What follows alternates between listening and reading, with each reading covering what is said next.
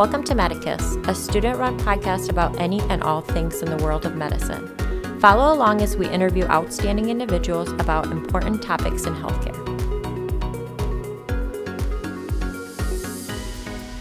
Hi, Medicus podcast listeners. I'm Sarah, an M1 here at Stritch, and I'll be your host today as we talk to Dr. Michael Barratt. He is a physician astronaut double boarded in internal medicine and aerospace medicine, and also a NASA flight surgeon. So, with that, hi. How are you doing today? I'm doing great, Sarah. Great to talk to you. Great. Thanks for coming on the podcast. Um, I was wondering if you could just start us off with a brief intro. I know we kind of introduced you, but maybe if you could speak more on your journey to getting into all these roles and how you knew you wanted to go down this path. Well, uh, a, great question because uh, at the front end, I didn't know that I wanted to go down this path. In fact, I think I can safely say I didn't know this path even existed. Uh, so, in a way, it, it, gives me a little bit of pride to be able to talk to medical students now to let them know stuff that I couldn't even envision back at the time. So, um, you know, I think like a lot of people that work at NASA, I have a lot of broad interests and I think uh, you could characterize all of our lives by you know two words: career anxiety, because we all were looking for a place that put all these things together that we love. And I'll just tell you that the space program does that. So backing up a little bit, uh, my undergrad degree was in marine zoology, of all things, and then I, I went to medical school. As it turned out, um, a little twist and turn. Really fell in love with human physiology and, and medicine, and probably during my senior year realized that there even was this entity called aerospace medicine, and that was while I was studying for the MCATs uh, in a in a library. And yeah, we had the MCATs back in ancient times as well. And I saw this journal that was uh, aviation, space, and environmental medicine. I had no idea there was anything like that. And that one afternoon, I I stopped studying and I read every issue that they had, every hard copy, um, and I started talking to people about it, and it just really got me excited that uh, there was something that combined a lot of things that I really liked outdoors, flying, photography, and, and medicine. And I looked at literature at the time and realized there was a bit of a divide between you know, what we would call the operations world, the, the medical folks that support space flight, flight surgeons, and the research world. You found those going in two very different directions, published in sometimes different journals and I really wanted to learn pathophysiology well and made that deliberate choice to go into internal medicine because of that. And so um, spent four years at Northwestern University in Chicago Medical School, and then another four years there as a uh, resident internal medicine, and then next, that extra year was a chief resident year, which was a great year, by the way. Um, gave me a chance to really learn some servant leadership skills and uh, learn how to manage people and take care of patients at the same time. And that was probably one of the biggest growth years I've ever had. And then was lucky enough to go into an aerospace medicine residency right after that. So two back to back residencies. And that was in uh, Dayton, Ohio, which was run jointly by Wright State University, Wright Patterson Air Force Base, and NASA. And then I was lucky enough to secure a job down at uh, Johnson Space Center in NASA in 1991. So the, the short story then is I, I spent nine years as an operational flight surgeon. And in the year 2000, I was even luckier enough to transition to the astronaut office and uh, became a member of the, the flying cadre. So fast forward, I'm looking back at a bit of history here. I've been lucky enough to fly twice in space. I flew a 199 day mission in 2009 and a 13 day mission in 2011. And um, I'm in training right now, hoping to go back to the International Space Station sometime soon. But I will also note, uh, and then I'll, I'll ask you uh, where you want me to go. But uh, I will also note that during that time, I've been able to really keep pursuing this passion in space medicine. And I'm sure we'll get into why here as we go. Um, but um, partly uh, to keep up academically, because space medicine is such a new thing and we're always making new observations. And the more prepared you are, the more familiar with what we know, the better equipped you are, positioned you are to understand what you see or to try to investigate what you see because you may not understand it. And I've served in the role of uh, lead medical representative for the astronaut office for many years during that time. And also following that academic line, I have been senior editor of one of our textbooks, which I'm actually in the process of editing the third edition right now. Um, so uh, you know, I want people to know that space medicine really is a it's a niche specialty, but it's it's a well-founded specialty. uh, aerospace medicine is boarded, and there is an organized knowledge base that people can pursue. That's so cool. It's it's hard to decide what you want to do, and I think you know that's something a lot of my classmates are you know considering now and moving into second and third year. It's a really big decision because you really have to look at kind of what the rest of your life is going to look like. Did you decide right at the beginning of medical school you wanted to do aerospace medicine residency? And I guess if that's the case, for people going into that, do they typically do an internal medicine aerospace uh, dual board, or do some people just go straight into aerospace? Well, things have changed a lot. Um, when I was in your position now, that path was very unclear. I will have to note that there was no internet either. and so the ability to really search on a topic to understand things was was a lot more limited and a lot more dependent on your own initiative. I mean, we had these things called phone books, right? So when I was reading that journal of, of aerospace medicine, it was actually not addressed to the library, but a flight surgeon, a former Air Force flight surgeon who was still getting the subscription and donating them to the library. He had a very generic name, and I called like five uh, people with his name before I got the right guy. And then he talked to me for two hours. Um, and then he told me about other people that I could actually write physical letters to and, and call. And so it was a slowly built interest over time. And most of that time, I didn't really see it as a viable option. Whereas now you can find a lot about aerospace medicine. Now, that doesn't mean that your classmates have that at the top of their choice list. It's still a very unknown specialty to many people, which again, uh, I'm really anxious to share about a little bit. But the ways to learn about it are, are much more numerous now, and the path for a career is much more clear now. And I would say the opportunities are, are much greater now, which I think is very, very exciting. So um, I think that if people are, uh, you know, my my hope today is just to alert everybody that there is this entity called aerospace medicine, a subset of which is space medicine, which is one of the coolest things ever. And a tiny fraction of your classmates might get interested in that. And hopefully, this will pay us forward as we go.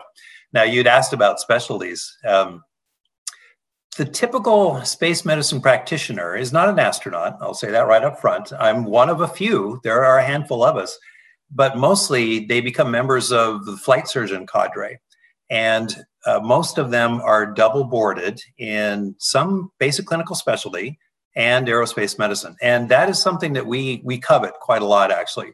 We need people who can really take care of the patient uh, and really understand long-term care, but also understand the acute peculiarities of the environment that we're going to throw them into.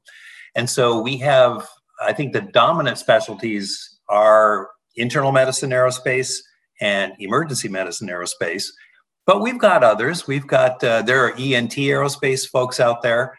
A lot of us were mentored by the one and only Richard T. Jennings, who uh, was my boss at one time, uh, who in his, I believe, mid 70s now is still incredibly active in space medicine. He's OBGYN aerospace medicine um, and extremely well known and extremely respected. And so I think it's important to point out that spaceflight needs a lot of different specialties. Diversity of thought is one of our strongest points, but that has to be augmented with formal training in aerospace medicine so you really understand the environment and what we know of the human's response to that environment. And aerospace medicine, you said, isn't just about space, right? It's about any kind of extreme environment. Well, it's it's more about aviation and space, and so, eh, but but it's a really good point. So when we think about aerospace medicine, the, the three probably big branches are civil aviation and high performance aviation. Think about fighter jets that the military would fly, and then space. And as you might guess, there's a lot of intersections between them. So we're talking about cabin pressures and G loads and long periods of senescence and um, worries about launch and landing and spreading infections and all that kind of stuff. Uh, but there are also intersections with other extreme medicine environments, which is part of what I love about space medicine. So we work with people who uh, operate in polar environments, undersea environments, desert environments, places where you're putting the human deliberately into uh, a physiologically stressful place. And because of those commonalities, we're able to share findings and share knowledge. And so I work also in this extreme medicine community, um, which has really helped me. And hopefully, we've been able to transfer some of our observations and practices uh, out to that world as well. So, um, the world is a lot bigger even than aerospace medicine, but aerospace is the core of what we do. All right. No, that's actually a really good clarification. Um, most, I would say, I didn't really know about this until probably six months ago when I started finding research and digging more into that and saying, huh, that's interesting. Um, but it's really neat. Do you know of any opportunities that medical students might be able to get more involved in to further explore the specialty? Sure. And so, one thing I, I, will tell people up front after years and years of observation and teaching and writing is that space medicine is not something you can just dabble in from the career standpoint. And, and I see a lot of people who just want to do that, who want to be involved. But uh, I think the main thing for these opportunities is to get initial exposure to help help you make a decision as to whether you want to commit or not. At some point, you have to commit, you know, whether it's surgery or internal medicine or family medicine. At some point, you do have to commit, but hopefully, you will have had some experiences and some exposures before that. So let's talk about those exposures. Um, there's a lot on the internet. There's a lot to read. There, in fact, there's enough literature to totally get lost in and totally get befuddled by. And we've been at this long enough that there's even some bad literature and some misinformation out there. So I almost take that as a sign of growth in a kind of a twisted sort of way. Um, but but start looking, start reading. I really recommend the uh, Human Research Program's website. It's a NASA organization, and if you go to the research roadmap there, it's easy to find online. You'll find the list of the main medical problems that we encounter in space, and there's referenced evidence books, there's research gaps, knowledge gaps, and whatnot. I mean, it's a really good place to just start exploring. As far as physical experiences, well, we have uh, NASA centers that offer internships and uh, clerkships. So at the Johnson Space Center, we have a rotation every April and every October. Each one is a one month rotations for medical students and residents. We have um, the summer clerkships, the summer internships, or I'm sorry, as we call it, that are run by the Life Sciences Department at Johnson Space Center uh, which are really good. I think they teach a lot of the basics and give the uh, student a chance to do a research project if they want. And then uh, the UTMB, University of Texas Medical Branch, which works very closely with NASA, runs a summer course, which is, uh, I believe, five weeks now, the Principles of Aerospace Medicine, the PASM course. And uh, it is really good. It's a little bit more of a deeper dive and, and more of an immersion. And so these take time. I mean, these are kind of brushes with space medicine that also take a little time and also are a little bit competitive nowadays, which I also take a little pleasure in. Um, and there's similar rotations at Kennedy Space Center in Florida, and I believe Ames Research Center in California still does something as well, a little bit more in the basic life sciences.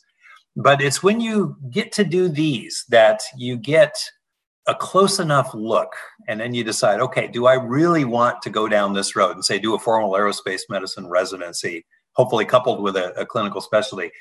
And um, fortunately, a lot of people who do that, uh, you know, most of our flight surgeons and folks who actually work medically at NASA kind of come through those pathways. Um, another very interesting thing, though, now is that NASA's not the only game in town. And that's a very exciting thing for us. The commercial world is expanding, and there are other entities out there flying human spaceships, uh, which is really cool, SpaceX in particular and they will hopefully and probably be joined by others throwing people to low Earth orbit. And then you've got uh, Blue Origin and um, Virgin Galactic that are flying people to basic, well, we, we would say suborbital, these really kind of a short trips, but there's a lot of space medicine that goes into that as well. So the career opportunities are much broader than they used to be. And the, the need for um, space medicine practitioners is, is greater than it ever has been. And there's a growth curve there. That's a great segue into basically what I was going to talk to you next.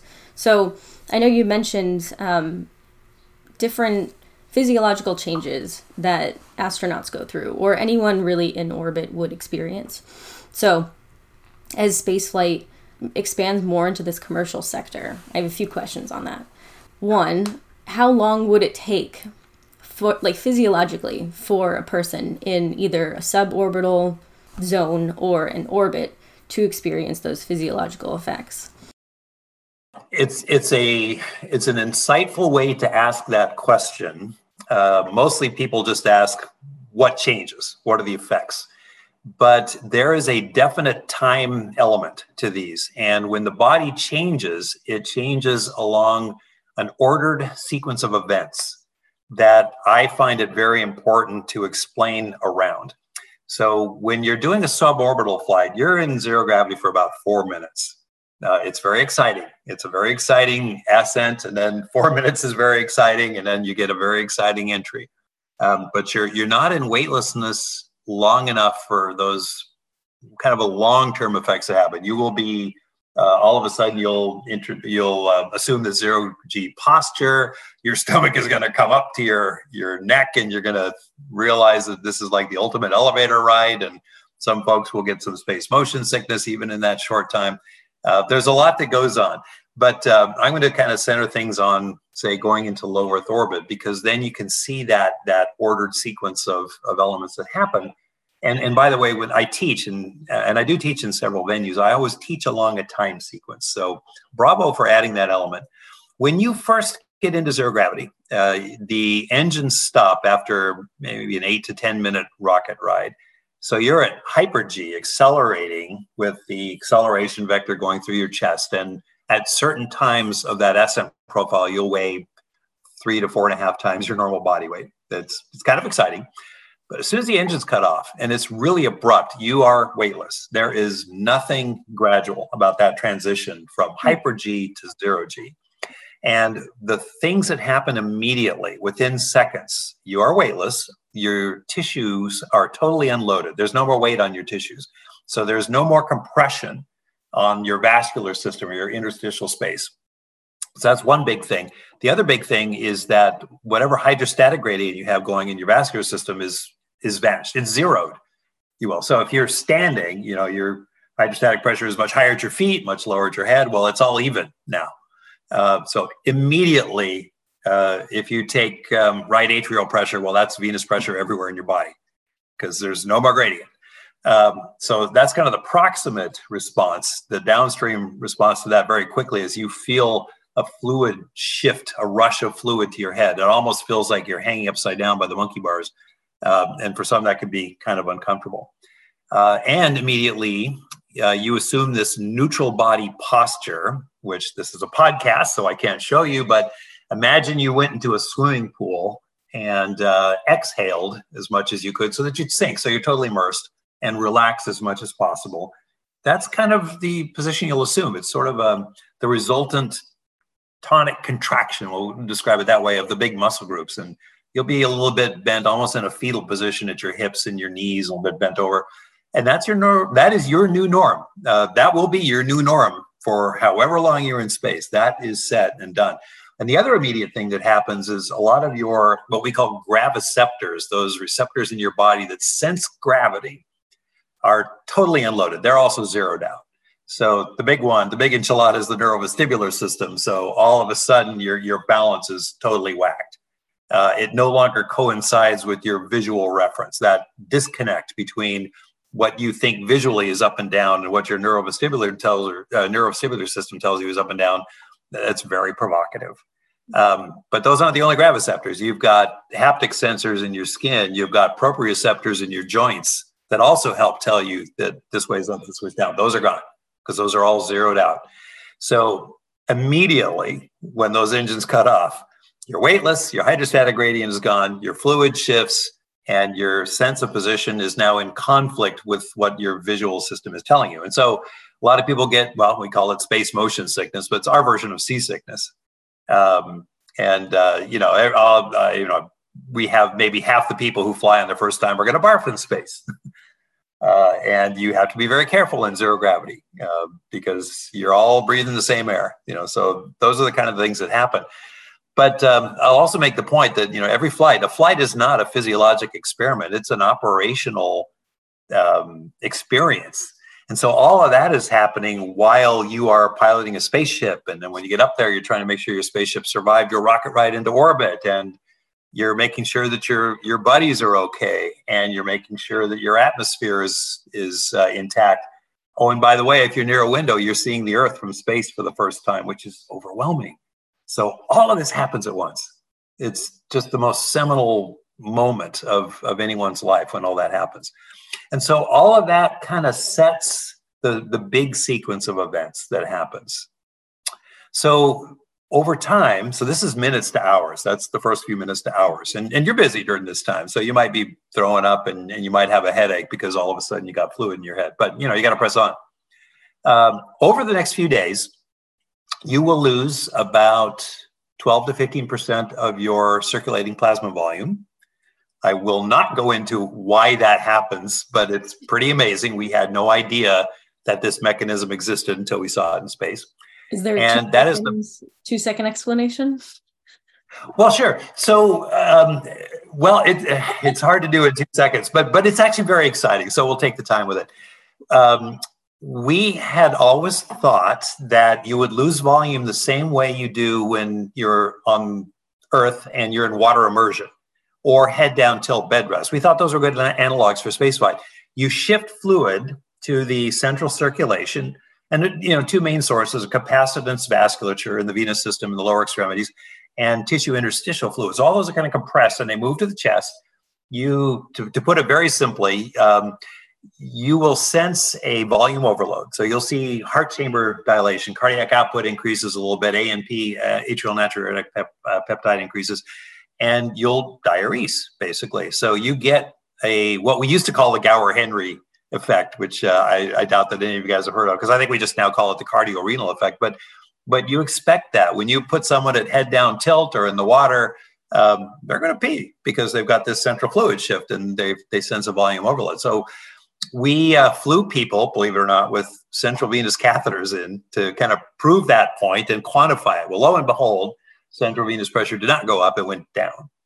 And lo and behold, we did not see a diuresis after people went into space. So that was a big disconnect between what we thought. Now, we knew even from the Apollo days and the Skylab days that for whatever reason, we weren't seeing that diuresis.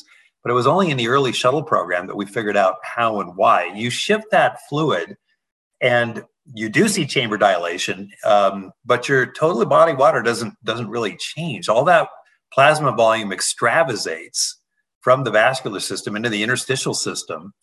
Um, so again, I'm, I'm, trying to figure out how simple to make this, but you, you, we see an increase in capillary permeability and oncotic proteins extravasate and albumin being the prominent one.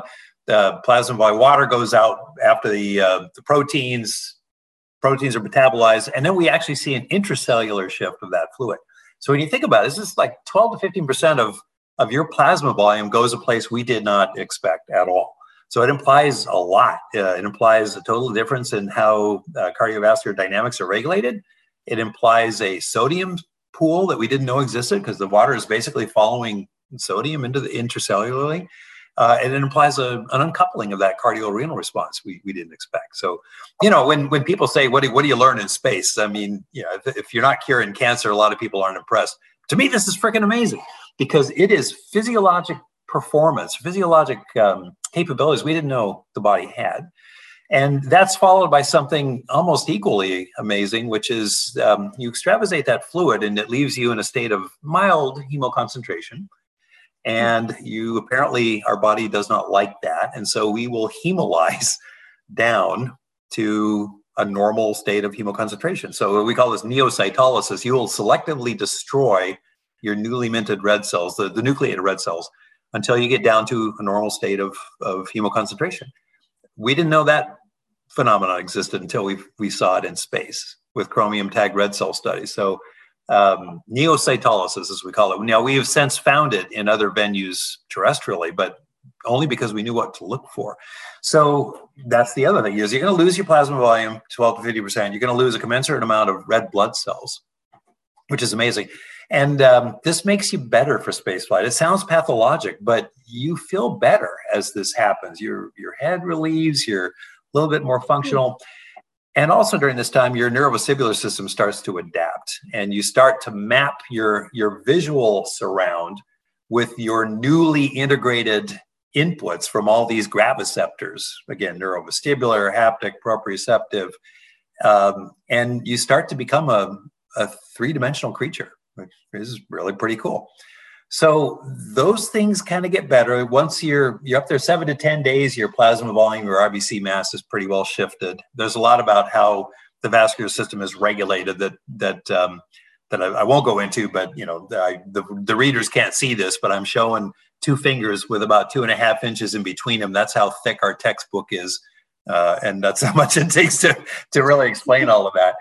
Um, but uh, so that that becomes static, and that's your new norm. Your your new cardiovascular norm is that your um, heart kind of assumes a more spherical shape uh, with the diaphragm moving up a little bit, and that kind of maps to some of the central venous pressure changes that we see. And um, from that neurovestibular standpoint, you become a higher performer in zero G, and that continues to to tune itself over a period of several weeks. And when you see somebody newly arrived and compare that to somebody who's been up there for several weeks, they're, they're almost like totally different creatures. Um, and uh, there's a lot of other things that happen that are a little bit more subtle, but a little bit more sinister. And that is when you unload a system that is designed to work against gravity, musculoskeletal in particular, um, you totally unload that and it starts to decondition, to atrophy. So the minute those engines cut off, you do start to lose bone mass, you start to lose muscle mass um, because you just don't have those load bearing challenges unless you work hard to artificially put them back. Now, unlike neurovestibular inputs, you don't feel that unloading, but it does creep up with you over time. And so that forces us to put some of that loading back. And so we exercise two and a half hours a day to keep the bone and the muscle up. And those those changes are most prominent in load bearing joints and muscles. So lower extremities. When you're looking at bone loss, it's mostly pelvis, lumbar spine, hip, trochanter, um, calcaneus, and of course the muscle losses are in the hams, the quadriceps, the soleus gastrocs, and whatnot. So all of that happens. I, I should should I pause a little bit because I'm, I'm rambling on like crazy. There's there's other changes, changes in the endocrine system. There's changes in the immune system, changes in microflora. Um, pretty much every system in the body changes. Let's put it that. And so at the end of the six weeks, when you're deeply adapted, and, and you see this, it's a beautiful thing to watch somebody come in to the space station, brand new, headache, sometimes throwing up, running into things all the time. Uh, and then they turn into this extraterrestrial creature after about six weeks, where they're just they function perfectly, they fly accurately, uh, they can deliver loads that weigh a couple of hundred pounds on a dime. I mean, it's it's just an amazing transition we make. So now, uh, you know, I'll, I'll, I'll save it for later, but I'll just tell you that you pay for all that when you come home. So you've got to transition back to 1G when you come home, and that's also a time sequence. Yeah, that's a lot of changes. I mean, I have so many questions, um, and it's so cool. But I guess we'll start with the one that's most at the front of my mind is you've been to space a few times now. Does it get easier? So um, I, I, think I can say both cognitively and physiologically, yes to both. Um, because we know that people who are repeat flyers adapt quicker. And I saw that starkly demonstrated to me on my first flight. I was flying with uh, a Russian gentleman. We were on this, the Russian Soyuz, Gennady Padalka.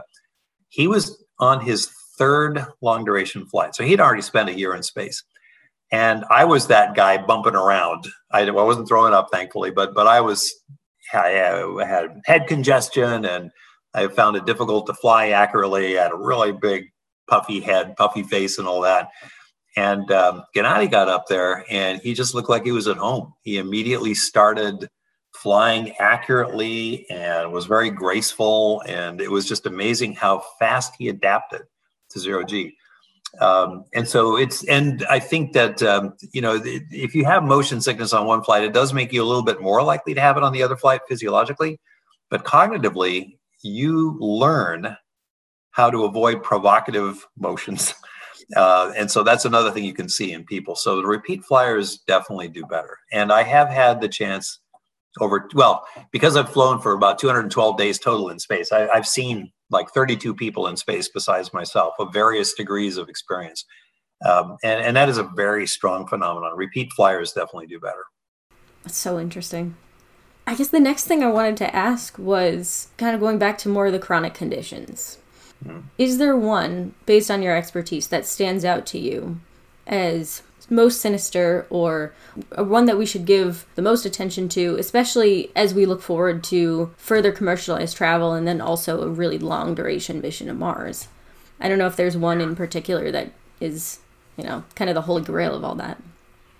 Yeah, I will say there's two in particular. So physiologic adaptation is is one really big thing, uh, and then risks and hazards is another really big thing, and there are intersections between the two.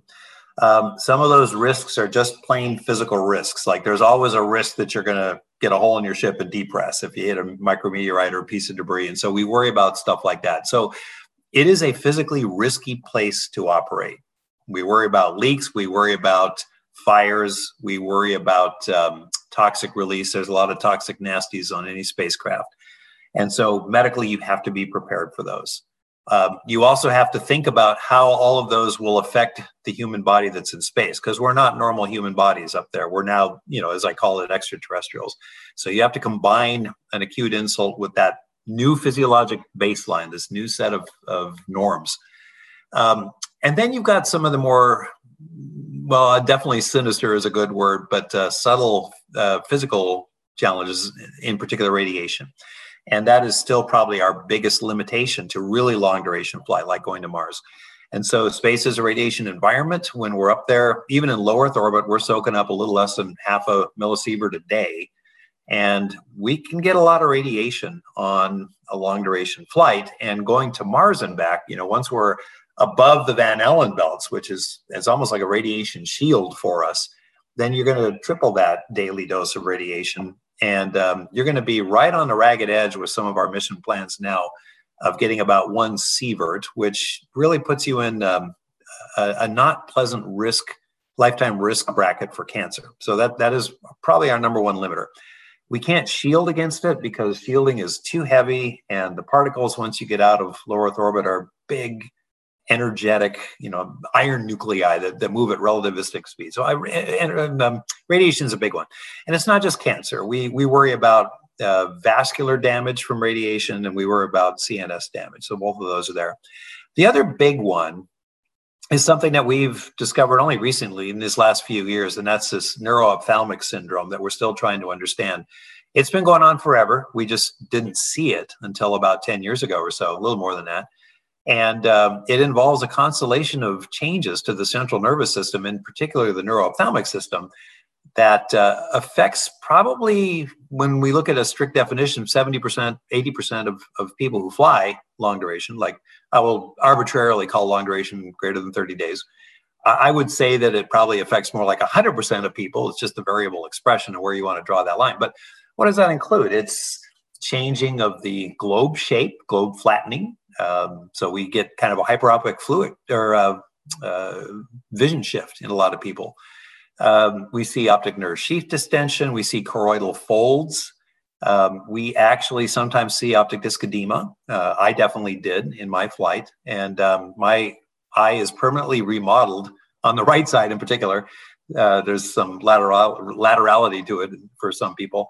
Um, and then we also see changes in the brain that we didn't expect. So there's a shift of the brain upwards in the calvarium, and we're just now discovering some distribution changes in white and gray matter in certain regions of the brain, which uh, because people seem to be okay cognitively, it's it may be nothing more than a new observation of some neuroplasticity we never understood before, but um, it's not something we take lightly. And for some of us, uh, that those neuroophthalmic changes really did induce some permanent changes. And so you you take optic disc edema very seriously, and we've definitely seen it in a few astronauts by now. So that is something we want to understand much more thoroughly before we send people off on Mars missions, which could last two and a half to three years. So those are probably the two big ones that I look at that keep me up at night. The other ones are a lot of fun, um, but I would also say that. Um, you know some of these things we we find only with time with repeated flights and new tools like high resolution MRIs that able to able to give us really detailed looks at the neuroophthalmic system. We've found other things that we didn't expect since then, like venous thrombosis and uh, stasis and even reversal of flow in the jugular venous tract. And so we are now of this mindset: you know, what are we going to find next? You know, what what is next? So there's a lot of known unknowns that we're still trying to characterize, but it's the unknown unknowns that I worry about as well, and that's part of what makes this very exciting. It's insane. It's really like you're an extraterrestrial. It's a completely new environment. The body is going to change so much. So it does make a lot of sense. I do find it interesting how young, I guess, the field is in that way. You know, we're still exploring a lot of it. Yeah. So when you think about it, we, we've been dorking around in space for, you know, over 60 years. Um, it's amazing what we know, but it's amazing what we don't know because there's still not that many people who have flown in space. And when you think about an experiment or an investigation that characterizes a system, you know, we live in a very small n world. Even though we've flown, uh, you know, certainly over 600 people in space, the number of people involved in really well controlled experiments to show us things like central venous circulation, neuroophthalmic changes, still pretty small. Um, and our population has been fairly filtered. You know, we get people who are you know reasonably in, in good physical shape. Um, and a certain age, a certain education range up until just recently, that's kind of been the, the flying population, almost like a military population. We're expanding that now to the commercial world where we expect to see people younger and old. We're already seeing this younger and older with various medical issues going on. So we are still in what I would almost call an explosive discovery phase, even though we've been doing this so long. So, you know, in my mind, 60 years, that's not a new specialty, but when you look at the number of people that we are able to study and the tools uh, and their availability over time, it is very much a young specialty. And we are learning new stuff all the time. It's crazy. um, so we talked, I know, kind of about some pretty scary things but I also wanted to ask, maybe on a lighter note, what are the fun things that you've learned in space about physiology or just about space in general? Um, I think that, I don't know, something that I'm thinking of is there any ability that you've acquired from being in space? I don't know if that happens when you're there. I don't know if that's a like some positive lasting impacts happen when you come back to Earth. And then, you know, maybe we can talk more about the descent too and how you adapt back to Earth's gravity.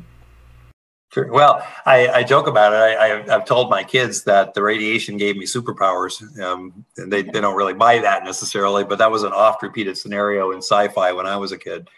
Um, you know, all of these, most of these changes that happen in zero gravity are adaptive and they make you function better in zero G. So when I say you're an extraterrestrial, I, I mean that in a positive way um, because once you've been up there, it's just amazing how well you can function, how easy you can do certain things in, in zero gravity.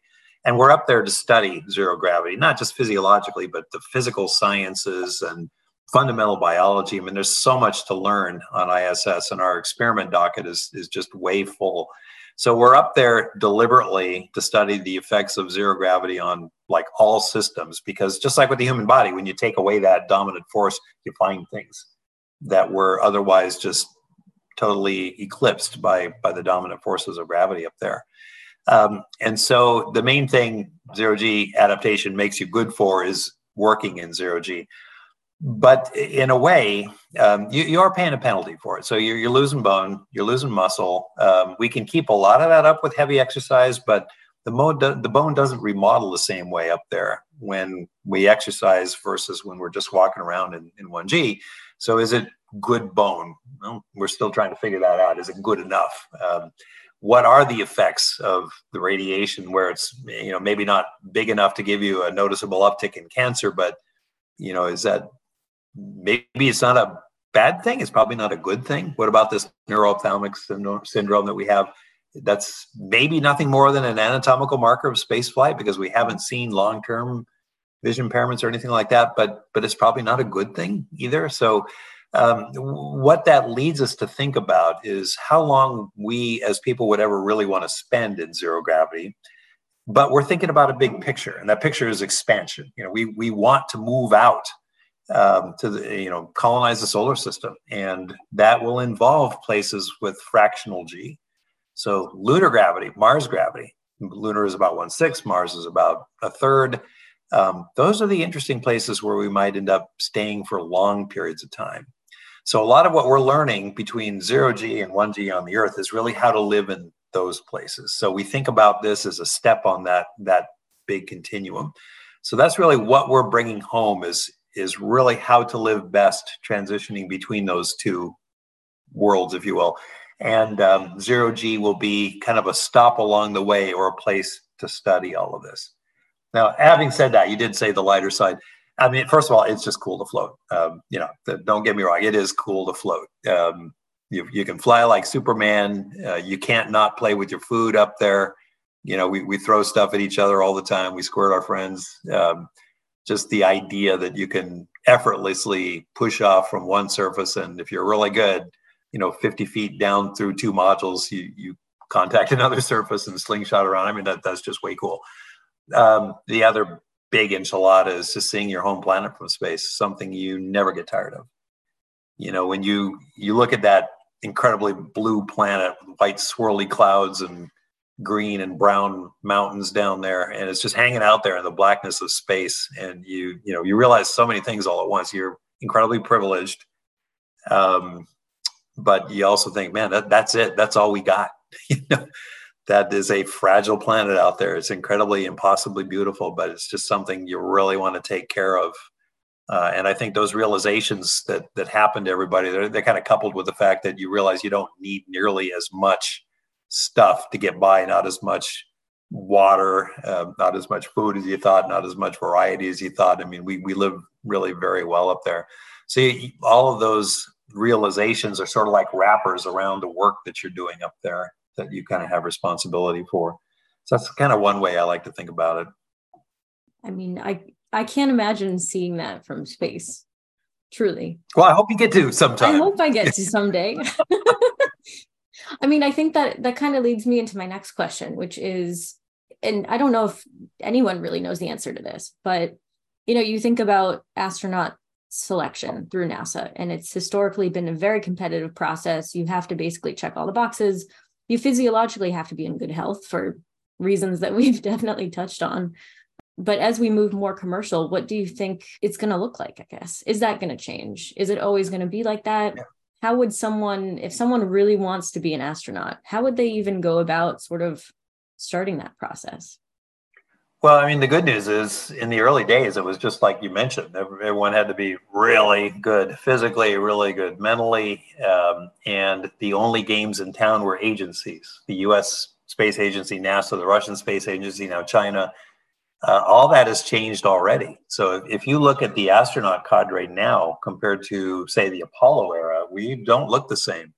We're not all test pilots and we're not all guys. We are men, women of all flavors and colors and all different backgrounds. I mean, the diversity, you know, people look at the appearance, uh, the diversity there, but it's really the diversity of thought that's changed and makes us stronger. We have, we have jet pilots, make no mistake. We have test pilots and we need them. But we got science nerds, we got geologists, we got biologists, you know, we've got a few medical doctors, such as myself. Um, that makes us incredibly strong uh, when we're talking about exploration and discovery. You know, so we're we're not now in that mode of trying to push the envelope and you know just see what how we can wring the most out of this new hardware that we're developing. It's really now the exploring phase. And um, and of course we have a crew now that's named that's going to start heading out around the moon, and that's of course preliminary to sending another crew to the moon. And we go back there with this same new mindset, not to win a space race or to prove new hardware, but to go there to stay, to explore, to discover. And, you know, that those changes that have happened organically in the current astronaut office um, are, are going to continue because you need that diverse set of skills and backgrounds and lines of thinking to, to make you strong explorers. Um, so that's that's one thing. I mean, I you know I I like to joke. I mean, I may look like an Olympic specimen. I'm not by any means. Um, and I ain't no Einstein. And my wife would tell you that most astronauts are of low to average intelligence. Um, but you know, we're we're affable, we're curious, we're hardworking, we're committed. Those, those are the things that, that really make, I will say, a NASA astronaut. And I have a lot of friends who are astronauts in other agencies European Space Agency, Japanese, Canadian, and Russian, of course. I'm in Russia now.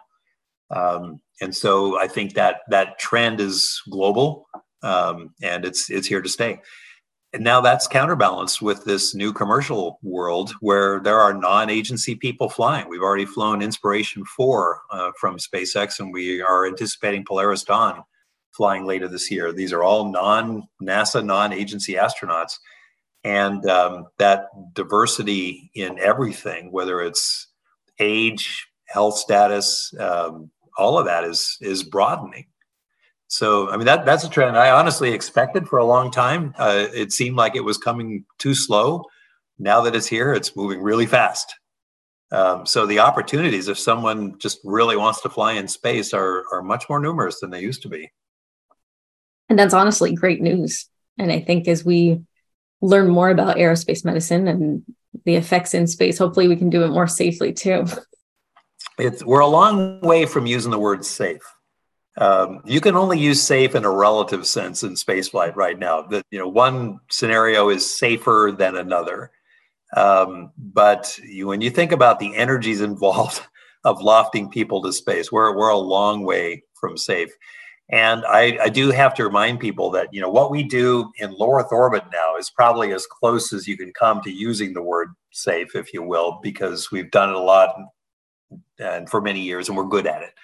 But we're about to start pushing that envelope again and breaking Earth orbit, heading to the moon with brand new hardware. Um, you know that that ups the ante quite a bit, and so it's um, it's not for the faint of heart. We'll put it that way. We live in a world of risk management, mm. and it's going to be that way for quite a while. Now, having said, that, I don't want to scare people away. Um, what what NASA tries to do is open the space frontier, not keep it limited to a bunch of really healthy, really high performing individuals, but open it to to people who have all sorts of different reasons to fly in space. Um, and those are always going to be following in the places where NASA or other agencies have paved the way more. So low Earth orbit is one of those places. It's perfectly understandable that commercial flights are going to be sending people into low Earth orbit now uh, because we've demonstrated how to do that. But we don't expect the commercial world to be landing people on the moon. That's the high risk stuff that that we want to do and then eventually we'll hopefully make that more routine. And then NASA would like to branch out further, Mars and, and potentially further. And so we, we expect to be kind of the, the cutting edge ex- explorers in the agency flights. Um, and we expect the commercial world to follow in, in those places. And right now that's happening quite nicely. That's honestly very inspirational and good news. I think people are going to be very happy to hear that. Uh, well, just I mean, th- this is news unfolding every day. um, not knowing when this podcast is going to air, uh, there is a tentative plan to launch the first orbital starship tomorrow by our friends at SpaceX. And uh, if not tomorrow on this, or I'm sorry, Sunday on this, or Monday rather on the 17th. If not Monday the 17th, it'll come soon afterwards. So uh, that'll be a huge milestone. And the pace of development now is just amazingly brisk. So they don't nobody has to listen to me. All you got to do is read the news. These events are happening right now. I was going to ask and if you can't disclose that's fine, but I'm curious um, more about what you're training for.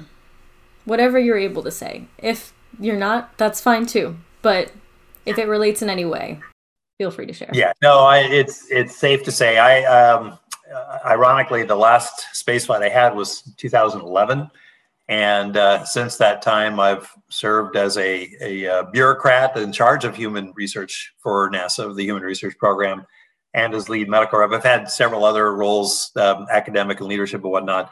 Um, but I can safely say I'm training to return to space. I'm very, very happy about that. Uh, and the overwhelming likelihood is that I'll be going back to the International Space Station for another six month tour of duty with a crew which is much younger than myself and all rookies, rookie flyers.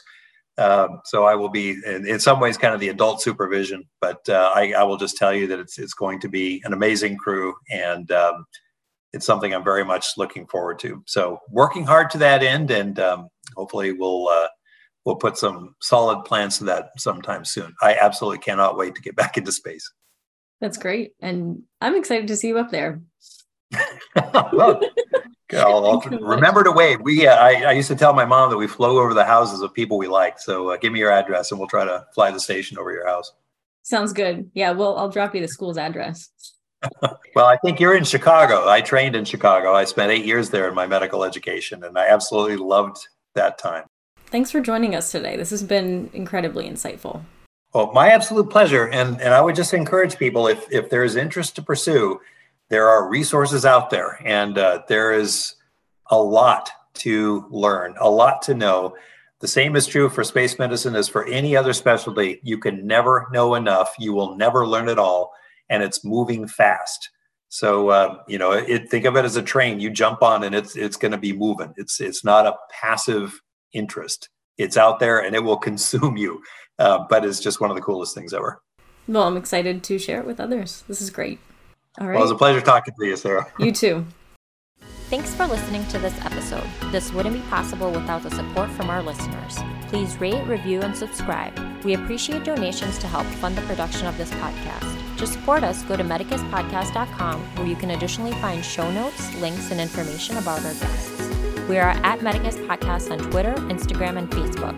If you have any questions, comments, or episode suggestions, please submit them on our website. This podcast is intended for general information purposes only and does not constitute the practice of medicine. No patient doctor relation is formed, and the content of this podcast is not intended to be a substitute for professional advice, diagnosis, or treatment.